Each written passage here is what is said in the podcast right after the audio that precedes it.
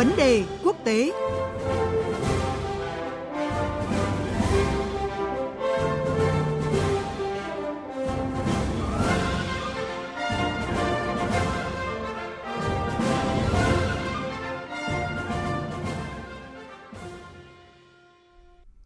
Bây giờ là thời gian của vấn đề quốc tế. Thưa quý vị, thưa các bạn, một biến cố mới vừa diễn ra trên chính trường của Thổ Nhĩ Kỳ. Được dự báo có thể sẽ tạo ra sự thay đổi đáng kể trên chính trường nước này trong thời gian tới. Ngày 23 tháng 6 vừa qua, Đảng Công lý và Phát triển AKP cầm quyền của Tổng thống Thổ Nhĩ Kỳ là Tayyip Erdogan đã phải chịu cú sốc mạnh sau khi ứng cử viên phe đối lập tiếp tục giành chiến thắng trong cuộc bầu cử lại thị trưởng thành phố Istanbul – Ứng cử viên đối lập Ekrem Imamoglu đã đánh bại cựu thủ tướng Binali Imdirim, ứng cử viên của đảng AKP cầm quyền. À, vâng, Thanh Việt Cường, đây thậm chí được coi là một chiến thắng vang dội hơn của ứng cử viên đối lập với cuộc bầu cử hồi tháng 3 vừa qua và kết quả được cho là sẽ làm ảnh hưởng nghiêm trọng tới vị thế của Đảng Công lý và Phát triển AKP và bản thân Tổng thống Tayyip Erdogan, ờ, người trước đây đã từng tuyên bố rằng là bất cứ ai thắng ở Istanbul, ờ, người đó sẽ thắng ở Thổ Nhĩ Kỳ. Ờ, và cụ thể, biên tập viên Phan Tùng và phóng viên Ngọc Thạch thường trú Đài Tiếng Nói Việt Nam tại Trung Đông sẽ cùng bàn luận về nội dung này trong mục vấn đề quốc tế ngay sau đây. À, vâng, xin chào anh Ngọc Thạch ạ. Xin chào anh Phan Tùng và quý thính giả. À, thưa anh, cuộc bầu cử vị trí thị trưởng thành phố Istanbul được coi là có ý nghĩa quan trọng với chính trường Thổ Nhĩ Kỳ. À, và cuộc bỏ phiếu ngày 23 tháng 6 đã cho thấy điều đó. Anh có thể phân tích rõ hơn về phép thử vừa qua không ạ? À, như kết quả sơ bộ tái bầu cử địa phương ở Istanbul thì ứng cử viên của đảng đối lập chính Imamoglu đã giành gần 54% số phiếu, trong khi ứng cử viên Banali Indirim thuộc đảng Công lý và Phát triển cầm quyền của Tổng thống Erdogan đạt được 45% số phiếu bầu. Với kết quả này thì gần như ứng cử viên của Đảng Cộng hòa Imamoglu đã chiến thắng trong cuộc bầu cử thị trưởng thành phố Istanbul. Điều này cho thấy cử tri Istanbul đã tin tưởng và đặt niềm tin vào ông Ikrim Imamoglu như đã làm trong lần bỏ phiếu trước đó hồi tháng 3 vừa qua. Chính Tổng thống Tayyip Erdogan đã chúc mừng ứng cử viên Imamoglu, người đã giành chiến thắng trong cuộc bầu cử dựa trên kết quả sơ bộ. Chiến thắng của ứng cử viên của đảng đối lập chính uh, Imamoglu cho thấy là cử tri Istanbul đã không còn tin tưởng hay là ủng hộ Đảng Công lý và Phát triển cầm quyền của Tổng thống Erdogan như trong suốt hàng thập kỷ qua. Điều đó cũng ảnh hưởng rất lớn tới vai trò lãnh đạo của Tổng thống Erdogan.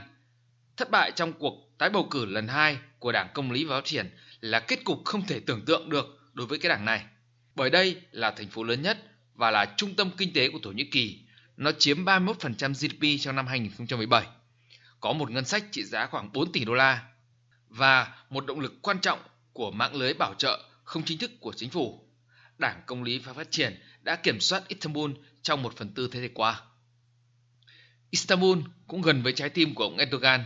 Sự nghiệp chính trị của ông đã phát triển ở đó khi mà đảng AKP của ông à, nắm quyền lực trong một phần tư thế kỷ và ông cũng đã từng làm thị trưởng từ năm 1994 đến năm 1998 ngay cả quận mà ông Erdogan lớn lên ở đó cũng đã ủng hộ ứng cử viên đối lập là ông Imamoglu.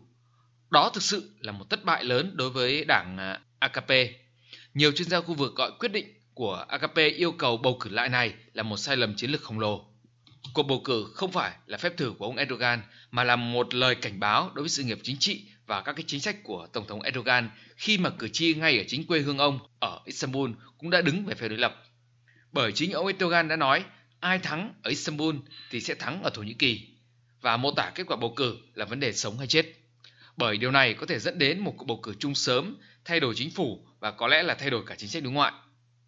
Thậm chí một số chuyên gia nhận định nếu mà đảng AKP thua ở Istanbul sẽ là dấu chấm hết cho sự nghiệp chính trị trong một phần tư thế kỷ của ông Erdogan.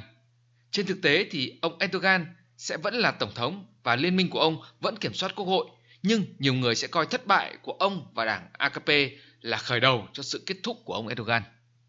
Cuộc bầu cử hồi tháng 3 và cả lần bỏ phiếu ở Istanbul cuối tuần qua đánh dấu sự thất thế của Đảng Công lý và Phát triển AKP cầm quyền và là dấu hiệu cảnh báo với Tổng thống Tayyip Erdogan. Vì lý do nào mà cử tri Thổ Nhĩ Kỳ thay đổi quan điểm thưa anh? Vâng thưa anh Phan Tùng, ngay chính Tổng thống Erdogan cũng không tin vào kết quả bầu cử lần một. Đó là một trong những lý do khiến cuộc bầu cử phải được tổ chức lại. Nhưng kết quả vẫn không thay đổi. Điều này cho thấy là các cái chính sách của ông Erdogan và đảng AKP thời gian qua đã không đi vào lòng dân và không được cử tri đồng thuận. Để ổn định thì chắc chắn ông Erdogan và đảng AKP phải thay đổi chính sách điều hành, quản lý cả đối nội và đối ngoại. Vậy lý do mà cử tri luôn ủng hộ ông Erdogan và đảng AKP lại quay đầu lại với họ là gì? Thứ nhất, cử tri, nhất là cử tri trẻ, đã không còn tin tưởng vào các cái chính sách của chính quyền Erdogan khi mà kinh tế khủng hoảng, an ninh thì luôn trong tình trạng căng thẳng khi phải đối đầu với khủng bố ở, ở bên trong và biên giới. Thứ hai, các nhà phân tích cũng cho rằng ngay trong nội bộ của đảng AKP cũng đang có những sự chia rẽ nội bộ. Thứ ba, cử tri dường như đã hiểu ra những gì đã xảy ra và bỏ phiếu khi họ thấy phù hợp. Bởi mỗi cuộc bầu cử ở Thổ Nhĩ Kỳ đều đi kèm theo đó là một loạt các lời hứa, nhưng đổi lại họ chỉ nhận được những sự bất ổn và kinh tế lạm phát.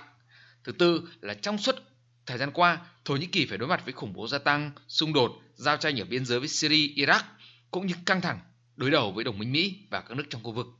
Điều này cũng không phải là mong muốn của cử tri khi lựa chọn người đứng đầu. Thứ năm, cử tri dường như cũng bất bình với chủ nghĩa độc đoán của ông Erdogan, vì thế họ không ủng hộ đảng AKP và người thừa kế tương lai của ông Erdogan là ông ờ, Binali Indirim là cựu thủ tướng. Như vậy là đảng cầm quyền và Tổng thống Erdogan đã nhìn thấy thách thức trong phần còn lại của nhiệm kỳ, cũng như nếu muốn tái cử trong các cuộc bầu cử Tổng thống và Quốc hội Thổ Nhĩ Kỳ vào năm 2023. À, dư luận Thổ Nhĩ Kỳ nhận định ra sao về cục diện sắp tới tại chính trường nước này ạ? Đảng AKP và ông Erdogan đang phải đối mặt với một thách thức rất lớn, đó là sự mất tín nhiệm của cử tri. Điều này đồng nghĩa với việc đảng cầm quyền và tương lai của nhà lãnh đạo Erdogan bị đe dọa. Ngay sau khi có kết quả bầu cử sơ bộ ở Istanbul, thì đảng cầm quyền AKP đã có cái những phản ứng. Có ý kiến yêu cầu là bãi nhiệm cơ quan tổng thống và nói thêm rằng người đứng đầu đảng ở Istanbul sẽ từ chức.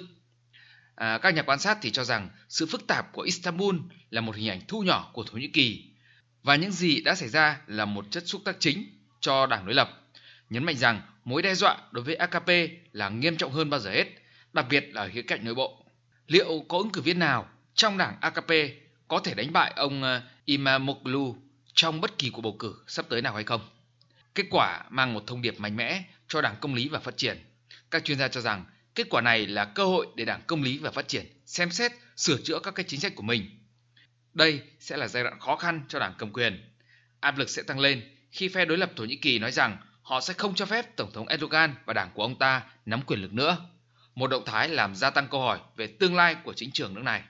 Mặc dù Đảng Cộng hòa Nhân dân bước đầu thành công trong cái cuộc bầu cử, nhưng không nên ăn mừng sớm bởi ông Erdogan vẫn có những quyền hành và ảnh hưởng từ các vấn đề lớn. Điều mà phe đối lập lo ngại là việc bổ nhiệm các thành viên mới bắt buộc từ Đảng Công lý và Phát triển, đặc biệt là phía đông và đông nam của đất nước, nơi mà Đảng Dân Chủ ủng hộ người quốc đã giành được nhiều sự ủng hộ. Đây là một công cụ hữu ích của ông Erdogan, thường được sử dụng trong quá khứ để duy trì ảnh hưởng người ta cũng đặt ra câu hỏi liệu ông Erdogan sẽ ở lại cho đến khi kết thúc nhiệm kỳ tổng thống vào năm 2023 hay không? Nhiều người dự đoán rằng phe đối lập có ý định thành lập một đảng mới và nếu họ làm như vậy thì chiếc ghế của ông Erdogan có thể bị lung lay và chính trường Thổ Nhĩ Kỳ càng thêm phức tạp. À, vâng, xin cảm ơn anh Ngọc Thạch về cuộc trao đổi này. À, vâng, cảm ơn biên tập viên Phan Tùng và phóng viên Ngọc Thạch thường trú Đài Tiếng nói Việt Nam tại Trung Đông với những thông tin về cuộc bầu cử tại uh, lại ở Istanbul, Thổ Nhĩ Kỳ.